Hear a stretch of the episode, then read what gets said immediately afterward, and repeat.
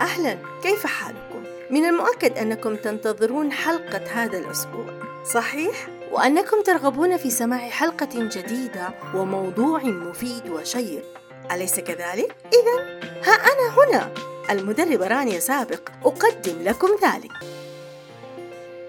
ولكن عندي طلب صغير جدا أريد منكم أن تفعلوا زر الاشتراك في بودكاست بلورة من أي منصة تستمعون منها ليصلكم كل جديد. والآن سنبدأ حلقة جديدة من حلقات بودكاست بلورة.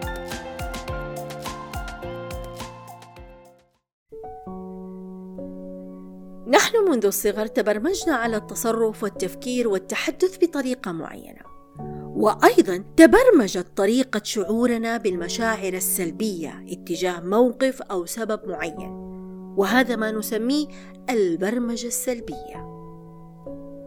لكن هذا الوضع يمكن تغييره لصالحنا فنستطيع استبدال هذه البرمجة السلبية بأخرى تجعلنا أكثر سعادة في هذه الحياة وتؤهلنا لتحقيق أهدافنا. فأي تغيير في حياتنا يبدأ من داخلنا؟ وهذا يكون في طريقة تفكيرنا وقوة معتقداتنا عن أنفسنا ويكون هنا كل ما علينا فعله أن نقرر ذلك بصدق ونخطو خطوتنا الأولى في كيف نستطيع أن نتعامل مع ذاتنا ونتحكم بها. إذا يا أصدقائي، السؤال الجوهري الذي لابد أن نطرحه في هذه المسألة هو كيف نستطيع أن نتحكم بذاتنا؟ في الحقيقة الإجابة على هذا السؤال ستختلف حسب الشخص الذي يطرح عليه هذا السؤال. فهناك البعض يقول أن القدرة على التحكم بالذات يحتاج إلى سعي متواصل وعمل دؤوب طوال الحياة التي نعيشها.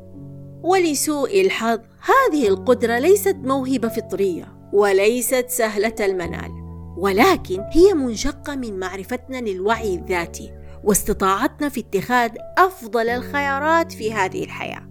ولا يمكن المراوغة أو اللجوء إلى الحيل لتسريع اكتسابنا هذه القدرة. لأن الأمر ببساطة يحتاج إلى التجربة والوقوع في الأخطاء والتعلم من هذه الأخطاء وأيضا العمل والإصرار والمثابرة وهذا هو السر الحقيقي.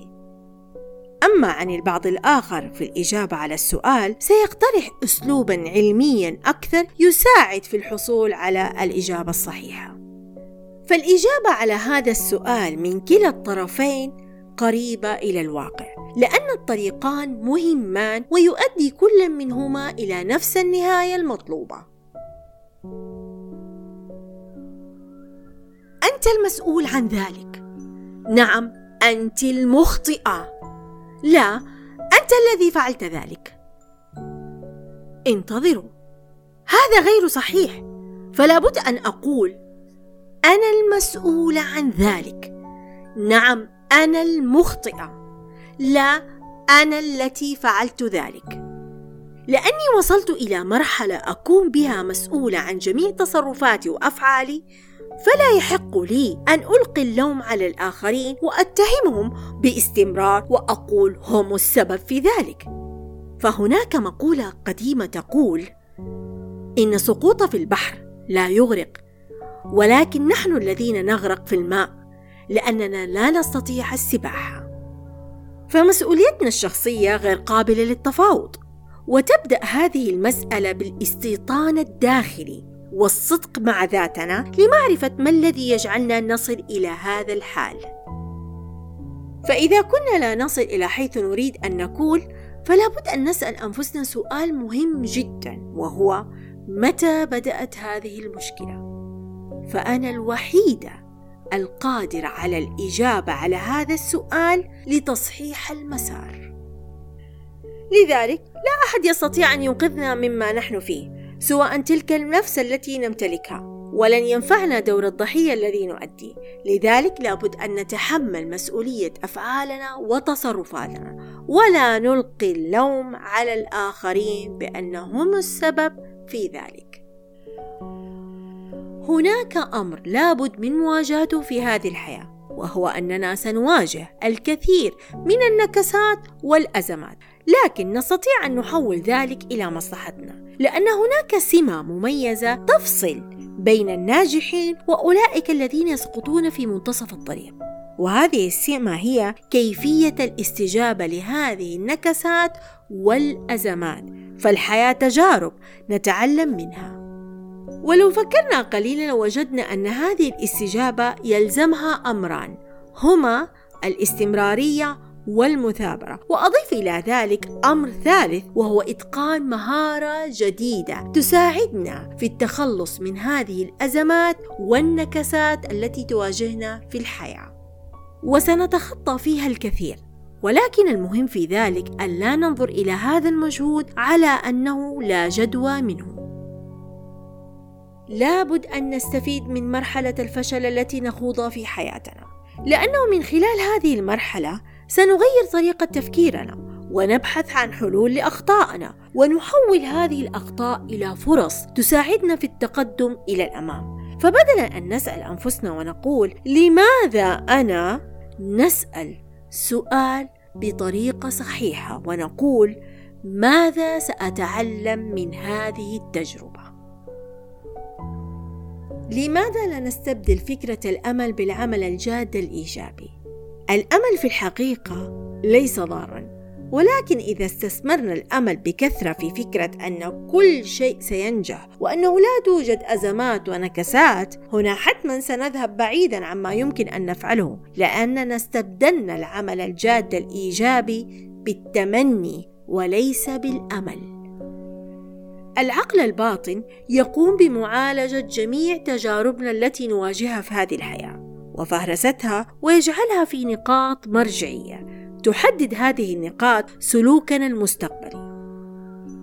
فلا توجد طريقة للتغلب على سوء الحظ فنحن أصغر من أن ندرك ما يحدث في هذه الحياة. ومع ذلك في وقت معين من حياتنا يمكن أن نغير ذلك. ويجب علينا أن نصبح غير منحازين لبعض الأفكار والمعتقدات والعادات. لنستطيع من خلال ذلك أن نشكل أنفسنا ويكون هذا التشكيل باستمرار.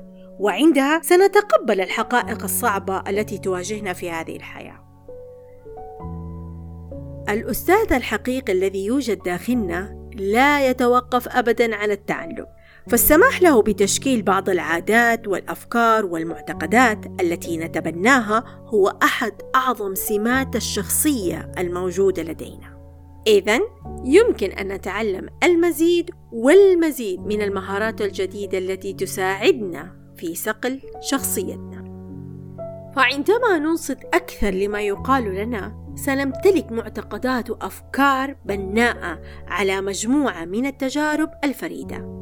حتى وإن كان هناك مساحة مشتركة كبيرة جدا لأنه يوجد طرق متعددة لتغيير بعض المفاهيم التي نتبناها فكل شخص يعبر عن زاوية مختلفة.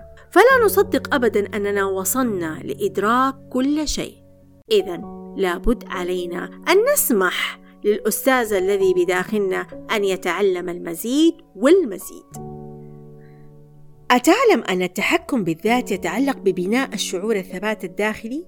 وعندها لا يمكن للتأثيرات السلبية أن تسيطر علينا؟ وهذا لا يكون بصفة فردية نمتلكها، وإنما هي مجموعة من الأفكار والمعتقدات والأفعال التي نكتسبها من هذه الحياة. إذا لا نستطيع أن ننكر قوة تأثير أفكارنا وأفعالنا على أنفسنا أو على الآخرين.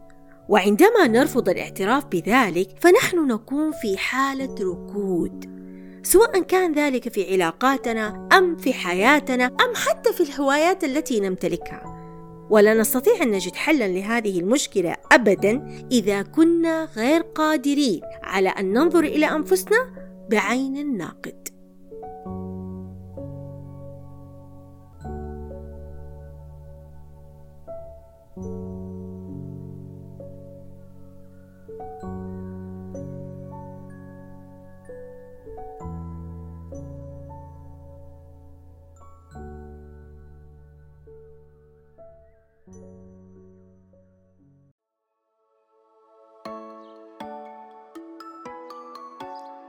وأخيرا وصلنا إلى نهاية حلقتنا. فإذا أعجبكم موضوع الحلقة أرجو منكم الضغط على القلب الموجود في أسفل الشاشة وأيضا مشاركة الحلقة مع أصدقائكم وأحبابكم. وهناك أمر آخر أود منكم التعليقات الجميلة على موضوع الحلقة.